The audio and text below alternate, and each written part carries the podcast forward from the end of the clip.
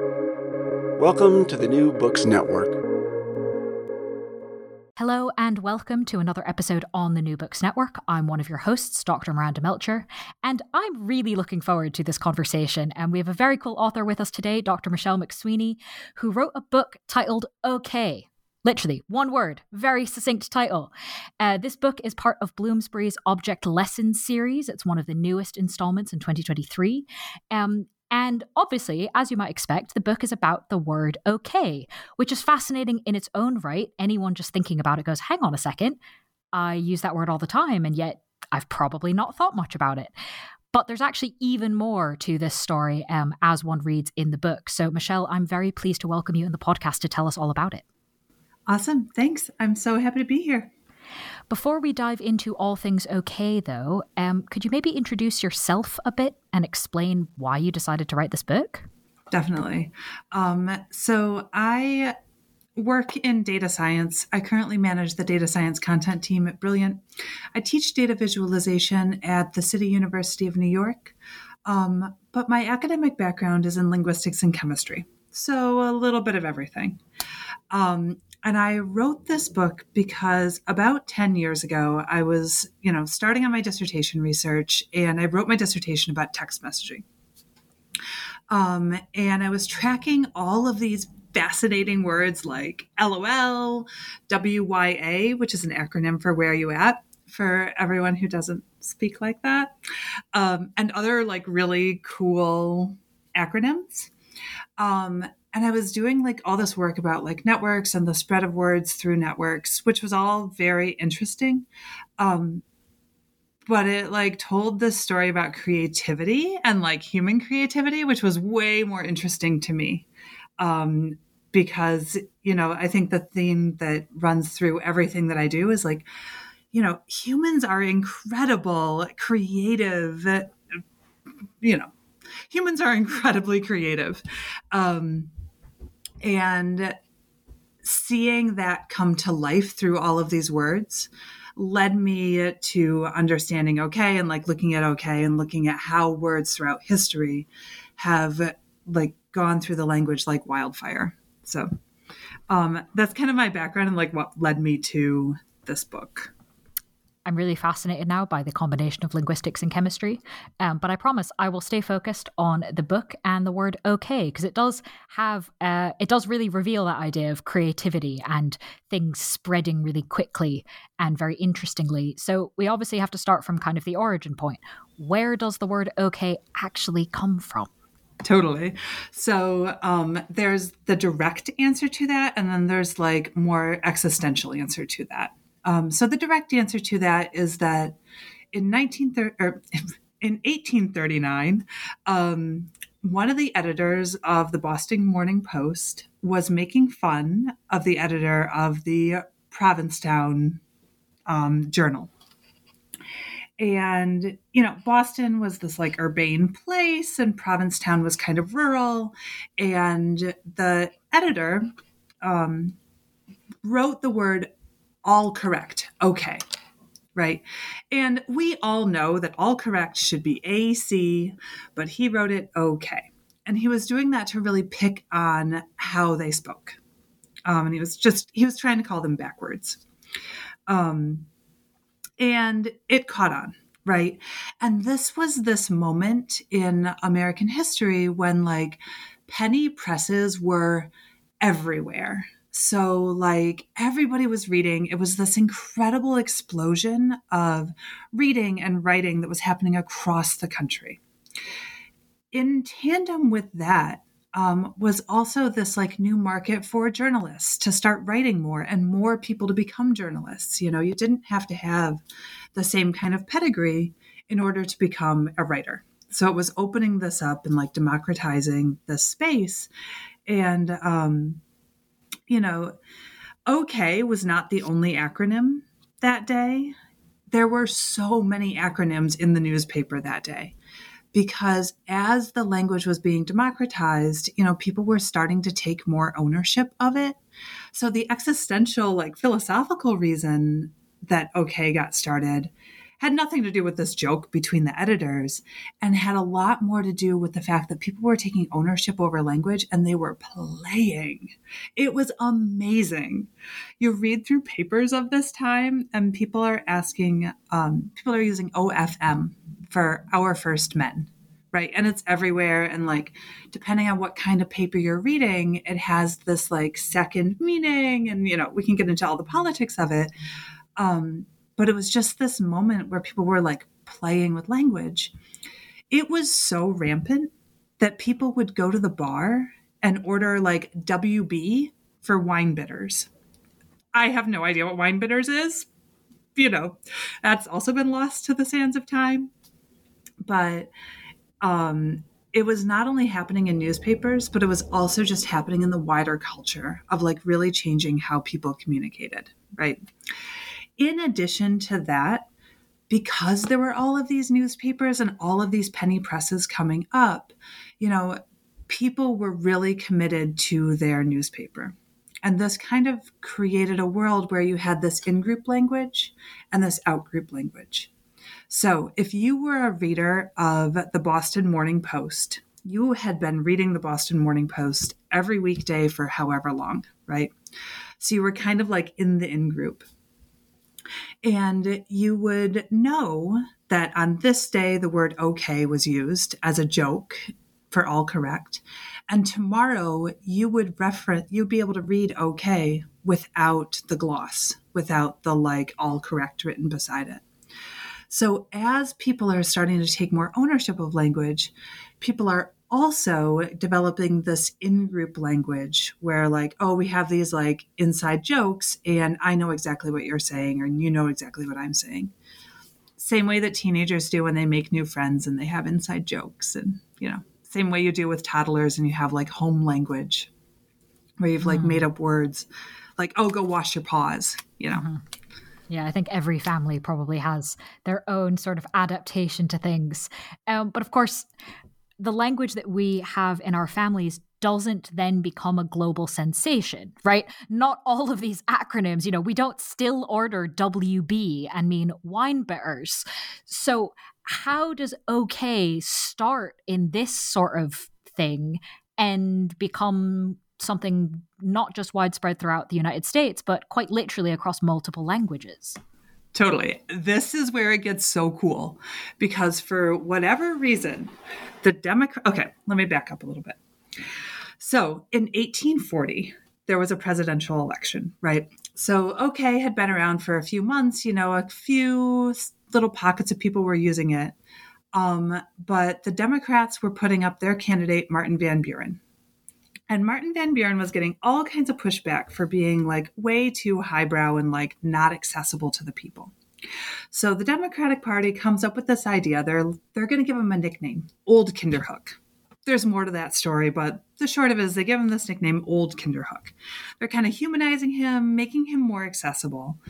And it's the first presidential election since the penny presses have come in right? So there's so much more media around this election than ever before. So the Democrats start saying that they're going to have meetings of the OK Club, right? The Old Kinderhook Club. But they don't call it the Old Kinderhook Club. They're just like, oh, it's going to be the OK Club, making a play on Old Kinderhook and All Correct. Like we are the OK, the All Correct group. Um, so they start putting it in the newspapers and it spreads across the country. So that by the end of that election cycle, most Americans had heard of okay and like could see the double meaning of all correct and old Kinderhook. Um, and it was like not just limited to the newspapers, they were making pins that had okay on it. So even after the election, there's accounts of people wearing the okay pin and it meaning opposition to the Whig Party. Um, because, you know, around 1840 it was Whigs, not Republicans, but um, they lost. You know, the Democrats lost, and Van Buren did not become president. Um, but those okay pins were still around for like quite a while.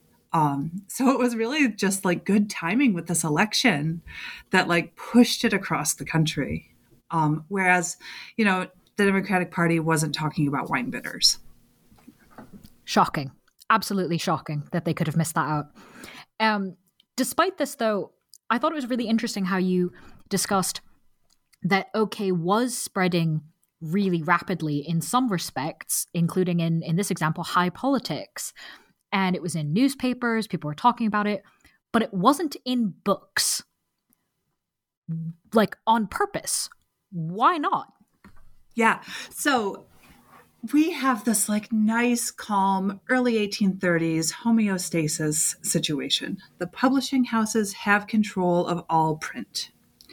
In come the penny presses, in come these like cheap, widely accessible newspapers, and they're starting to lose control very quickly, right? So the penny presses are printing these serial novels, the serial fiction, and suddenly everybody could afford to read to read novels, to read fiction, to read newspapers, to read everything that they couldn't afford to read, you know, um, 10 years ago. So the publishing houses are looking at this and they're like, we are losing the grip on culture. We are not going to be able to survive unless we have some sort of value add in the books that we're publishing. So the they crack down very very hard on what language is highbrow, what language is high culture, what language is appropriate versus what language is colloquial, lowbrow and for the quote unquote common people. Um, and one of the words that really gets onto this blacklist is okay, right? It is banned from books because if they start allowing things like okay, even in its like hyper corrected OKAY form, then they're just continuing on with common language and they're getting swept up into whatever is happening right now, as opposed to holding on to culture and saying, this thing is durable. This book is durable. This is going to stand the test of time, and therefore it's worth investing in it much more than you're going to invest in these newspapers. You know, Louisa May Alcott makes like a very important appearance in this, right? Because it's not that authors didn't try. Because at this time, you know, authors are writing quote unquote dialect into books but it is very marked as being like this is the dialect of someone who speaks a non standard form of English. And that is very othering. But there were some authors like Henry David Thoreau, Louisa May Alcott, um, that were trying to get okay into their books. Louisa May Alcott like succeeded and then it still got taken out. So in the first version of Little Women, Beth when she's talking about like getting married, says that she's going to make everything okay, O K A Y, right? And that's interesting because O K A Y is a hypercorrection. It's the same thing like if you want to have multiple octopus, it's octopuses, it's not octopi. But we hypercorrect and sometimes we say octopi. So Louisa May Alcott was like, okay, I'm going to hypercorrect this thing and I'm going to get it in there. And she did. And the first edition of Little Women has the word okay. And then the second edition does not. Um, because it was very clearly edited out. Because again, it was seen as being just inappropriate for long term durable culture. So that is an interesting decision on the part of the publishers and doesn't exactly put them on the right side of history or progress, um, which perhaps says concerning things about publishers today. Who knows? We shall see. Um, We're talking about 150 years ago. They're great today. yeah, no, that's fair. Um, we, I mean, we could have a whole book now about okay, not just uh, whether or not to put it in one sentence in one book. So uh, that makes a lot of sense to kind of think about how uh, publishers were worried about the march of progress, because of course there were a whole bunch of other things going on that very much were in favor of okay. And um, if we're talking about the 1800s, um, we can literally hear them telegraphs, railroads, telephones, all the precursors to the fact that I can currently interview you with a whole uh, ocean between us, I'm assuming. So, how do those things, those three things in particular, the telegraph, the railroad, and the telephone, you argue in the book that they, quote, create a perfect environment for the spread and evolution of OK? How? Oh, yeah. Talk about modernity, right? Like the telegraph, the railroad, and the telephone. I think about this all the time of how head spinning it must have been to live when these things were coming to fruition. Right. So the railroad and the telegraph have this, you know, they were tied up very, very closely together because the railroad is changing the shape of the world. And that changing the shape of the world means that there's this immediate and like pressing need to communicate and coordinate across very long distances. Um, people needed to be able to communicate basic information, and they also needed a way to confirm that they got that basic information. And OK was perfect. It's two letters. It was widely understood, widely used. Um, and, you know, telegraphs, unlike all the technology we live in today, telegraphs were billed per letter, per word, right? So OK is so perfect because not only is it widely understood and super efficient, but it's also cheap. So you can send a short, cheap telegraph that says, okay, I know what time the train is departing. I know what time the train is coming in. I know that this train can't leave today for whatever reason. I know there's a crack in the track. So, okay is like the perfect word for that. But right on the heels of the telegraph comes the telephone.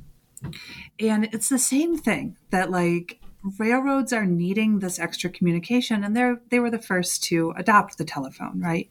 So they're adopting this new technology. They're starting to communicate faster. And there's already this tradition is probably overstating the case, but there's already this semi tradition of using OK to say, hey, I understood what you're saying to me. We can move forward to the next step, right? So they just import that into the telephone. But there's this side um, process going on that OK is perfect for a static, crackly telephone line because the O in OK, if everyone listening at home, if you put your two fingers at the front of your throat and you say O, you can feel a vibration. And then you say K. The start of the K is completely silent, there's no vibration. So it's very different sonor- sonority, right? So it's perfect if you're talking on a super crackly line you have this very distinct sound to be able to say, okay, okay. And so the train engineers start using okay when they're talking on a telephone to say, okay, I understood the instructions, move on to the next thing. And at that time, all of this is so modern and so shiny and so exciting that it's like everyone kind of wanted to be a little bit affiliated with the railroads. Or you didn't, or you wanted to completely not. But whatever it was, you know, you have this important place for the railroads and the telegraphs and the telephones. Um, so as the telephone starts coming into individual people's homes, they still need a way to say, okay, move on to the next topic that you're going to tell me about. And at that time, telephones were like not as clear as they are today at all. We are on crackly lines. So people needed this discourse marker to keep the conversation going. And okay was perfect for that. It's short, it's quick, and it says, okay, keep going, move on to the next topic. Um, so it really starts with this like high technology of the railroads and the telegraph and the railroad engineers. They pick it up in the telephone, and then the telephone spreads across the country. Um, and we get all of these new functions for the word okay it spreads across the country and also, of course, across the world, right? Okay is not just an American thing. How did it go global? Yeah, totally. Okay is the so Coca-Cola did a study a while back about like the most widely used words and okay is known everywhere in the world, right? Um so obviously it was born as like this American word, but um, particularly in like radio and television. And it's television that like really exported okay around the world. Um, because you can translate a lot of American television, right? but you can give subtitles and that's great, but there's some words that just stand out. And they're words that are either like super um, strong sonority difference, so like okay, or words that have like a very specific meaning that doesn't really translate well, like okay, right? Um, so, especially during the Cold War, as American culture was being like exported around the world, and there was a lot of motivation to export American culture around the world, you see English being exported and okay following along with it, you know? And it's this like, particularly then, um, you know, we're talking like 1960s ish, it was this really lightweight and ephemeral way to signal alignment with American ideals, right? So, doing something like wearing blue jeans might have been a very visual and very like durable way to signal alignment with American ideals. But using okay is much safer because you can say okay and you're showing that like oh you have this international orientation and you like know about american english and you're using it and no one can really call you out on it in the wrong context. Um, so that didn't really help it spread but it was one side effect of okay being pushed around the world through this like pushing of american culture. Um, that gave it kind of this like privileged status in a lot of ways. And of course, it doesn't hurt that it's easy to say, it's short, it's sweet. You know, all the things that made it popular across America very much translate. And I really love that idea of kind of the safety of it, right? It's signaling, um, but in a less intensive way and therefore more accessible way. Um, all right, so moving on from kind of the progress of OK, it has now, we've gotten to the point where it has now swept the world. Um, everyone uses it all the time. We don't think about it. And we certainly don't think about sort of any of the impacts of kind of the internet and those technologies that we're so familiar with now. I guess read going into the book, I wasn't that surprised to find you talk about the telegraph and the telephone. I didn't know the story, but I was kind of like, okay, you know, this makes sense, right? I was not really expecting you to talk about early email and how it impacts our use of the word um, as well. So, could you help us excavate this part of shaping the word? Totally. This is where it gets so cool.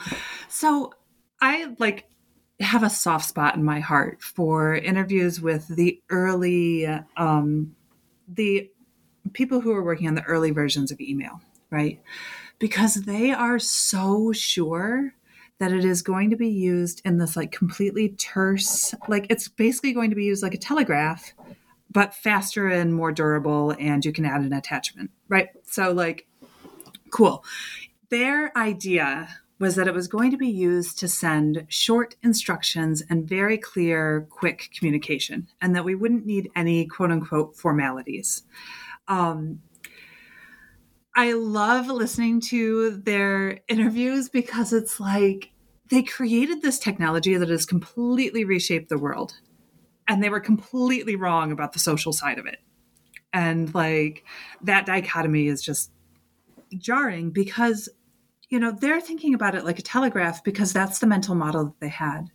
But once email got into the hands of like large numbers of users. And you can actually see this in the Enron corpus, which is um, a collection of emails sent between um, executives and you know managers at Enron before the all the Enron collapsed, right?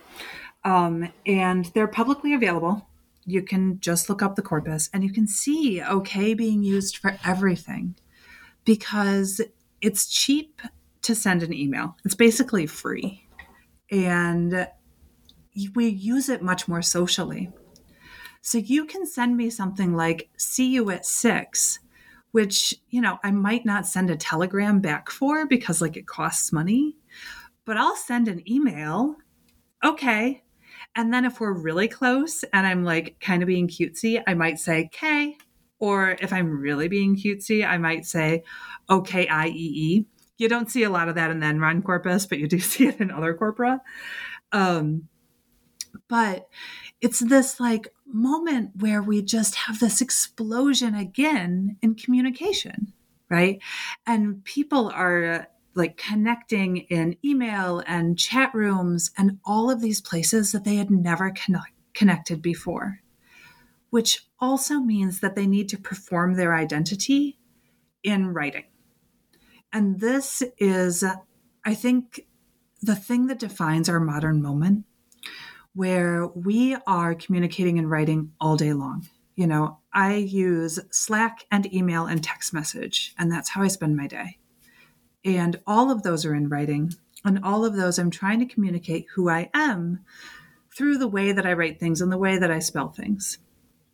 And, you know, one way that we do that is play with um, words like okay, or we play with words like good morning or good night or bye, or these words that their purpose is not necessarily to communicate information like see you at six their purpose is to, uh, you know, confirm receipt, check in with someone. It's called phatic communion. Um, things that don't really carry semantic meaning, but that are important for our social relationships. And things that don't really communicate semantic meaning, but are socially important, are the perfect candidates to hang your identity on. Right. And we see this moment with like email and chat rooms where people are coming together that might not have come together before, and they're creating new communities. And one way to signal that, hey, I'm a member of that new community is to spell something like okay or good morning in a particular way. Um, one example of this that I periodically see, and then I always ask people, I'm like, do you like, are you involved in gaming? Do you read manga? Things like this is when someone writes O K I E E E or some number of E's, pick however many E's you want, um, because it's such a, it's so tightly associated with people who've organized around those interests. Um, and it's really interesting watching this across the internet, like all of these different forms of okay. Thank you for um, explaining that and kind of the signaling of it. Um, I found that section of the book uh, unexpected and fascinating. And of course, the signaling piece of it that we've talked about so far, in terms of, okay, keep the conversation going, or yeah, I've got it, or I'm part of this community, um, translates as well to the physical realm, right? Okay has a gesture. Yeah. How did so, that happen? that is such a good question. Honestly, like no one's really documented very well how it got a gesture. Um, the best idea is actually um, the so all of the hand gestures where like your index finger is touching your thumb um, or your middle finger is touching your thumb all of these are called ring gestures and around the world there's this gesture for precision. That is, you know, the index finger and the thumb very close together. And it's a ring gesture, this like class of gestures that have been around forever. Um, and the best idea is that okay came out of that.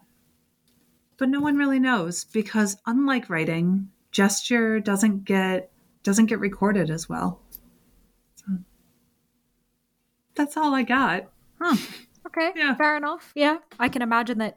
Um, obviously, physical gestures are probably harder to track than linguistic ones. Totally. And recently, there's been, you know, okay has been used in less appropriate ways. You know, it's been used to symbol white supremacy, but it's also still used to symbolize okay, all correct. Um, and you know that has actually a better documentation than the history of okay or as a gesture. Yeah, that makes sense. Um, one thing that's obviously kind of been an implied theme throughout this is the relationship between OK and technology. I'd like to make that a little bit more explicit as we come to the second half of the interview because you actually argue in the book, quote, more than any other word, OK exemplifies how technology is written into language. Can you tell us yes. about what you mean there?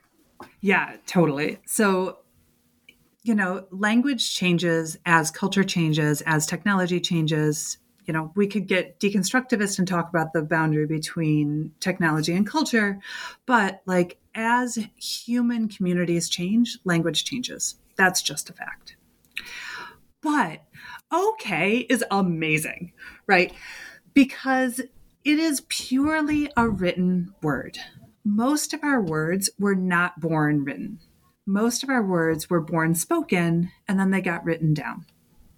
So that's the first way that, like, okay doesn't actually even exist without technology because writing is our original actually probably not original but it's one of the earliest communication technologies humans have invented right so like okay couldn't even exist without this technology existing and then at all of these junctures, it's gotten a new spelling, it's gotten a new purpose, it's gotten a new identity because it was at the right place and the right time and had this purpose that never existed before.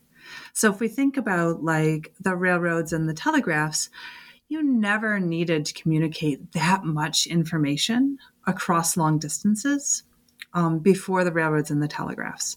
And that's when OK comes in, and it's really the moment where it loses its dots, right? Like it loses the periods because there's so many OKs being sent, and you don't want to pay to send a dot. That's silly. So you're just going to send an O and a K, no dots. Um, we see OKAY as this hypercorrection trying to squeeze it into uh, public to published books um, which is again this like moment where the penny presses are putting this pressure on the language and the language is adapting in the same way. Same thing with the email and you know the chat rooms more generally is that it's putting this pressure on the language and we get k kk okieee all of those forms um, because there's this communication pressure this communication opportunity um, that is reshaping it and giving it these whole new lives and new identities. And there's other words that have changed and evolved recently, but it's less obvious, right? So, like intensifier, so if I want to say, oh my gosh, it's so hot outside, right? That kind of so hot, or I'm so enjoying this movie. That kind of so enjoying that's a relatively new construction. You know, the so, how are you doing today? That one's a little bit older. We could tie that back to language change, but it's just not as clear of a story as what OK does because it's picking up all of these new spellings and new um, new functions. So to then take that further, um, you talk about OK in terms of an alliance between our humanity and technology. What do you think OK kind of teaches us about that relationship? Totally. So, the thing that I think is really most beautiful about OK is that you know, it has all these like moments in history, and I can put down these signposts and say, in this year and in that year, these technologies were invented. But the only reason that it caught on is because everyone who uses it found it useful. And we have these moments where our technology changes and our opportunities for communication change in response. But it's like ultimately baked into us as humans to be so creative. And it's baked into us as humans to want to connect with each other and OK didn't like gain momentum because it was this top down thing. It gained momentum the way all other words gain momentum, that people used it between each other and they were creative together and they created something new together. Um, and you can make the same argument about technology being people coming together and making something new but you can also make the argument about our language that people communicate and they come up with something new and novel and textured for them in that moment. That's a very nice thought. Wonderful for ending ending the main um, interview with it, which leaves me with only one final question. Uh, the book is out uh, pretty pretty much just out, really. Um, so people can read it, which sort of leads me to ask is there anything you might be working on now or next, whether or not it's a book, whether or not it's about OK, uh, that you'd like our listeners to be aware of? Yeah, so I'm actually working on two other books. Um, one is with the publisher, it's, you know, in in its process. Um, and that one's about the word data, which explores the origins of data with Euclid, you know, 600 BC Euclid, um, where it really means assumptions, right? And through it's like the starting place for an argument. And then traces it through these various points of history, the advent of computers, to this like modern data driven culture where data and facts have become almost synonymous, even though they really shouldn't be. Um, and walks us through like from its origins, the points where it me- its meaning kept shaping and shifting um, to get us to this moment today. Um, the other book that I'm working on is totally like rooted in linguistics. It's a children's book about a young bird who is learning his song. Um, and bird song acquisition is very interesting. It's not, you know, it's not exactly like human language acquisition. It is not human language acquisition. Um, but bird families are very similar to human families um, with the amount of like attention and investment that they put into their young. Um, so, just literally for play, I'm working on this children's book about learning a bird song. well, those both sound like very fun projects. Um, best of luck with them both.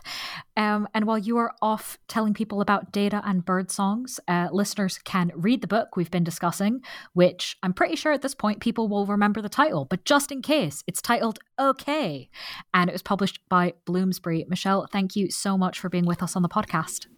Thank you so much. It's truly been a pleasure.